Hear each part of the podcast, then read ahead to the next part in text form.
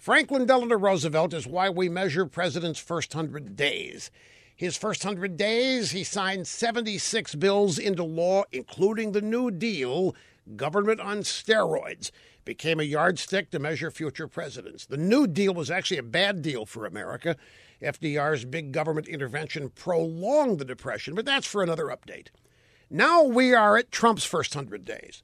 The defining factor is not what he has or hasn't done, it's what his liberal opposition has done.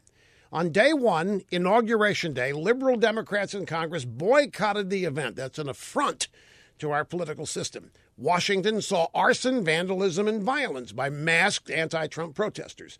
Since then, organized paid protesters have disrupted town hall meetings. Rioters have taken to the streets. Elected Democrats openly say they're going to defy immigration law. California wants to declare itself a sanctuary state.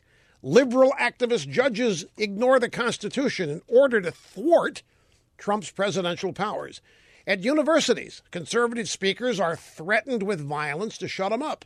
Trump family members are accosted. Every day, the drive by media tries to destroy Trump with hostile and inaccurate reporting. It's been 100 days of hate from liberals losing their grip on power. So buckle up, folks, because it is not going to get any better for them. Trump is going to end up cleaning their clocks.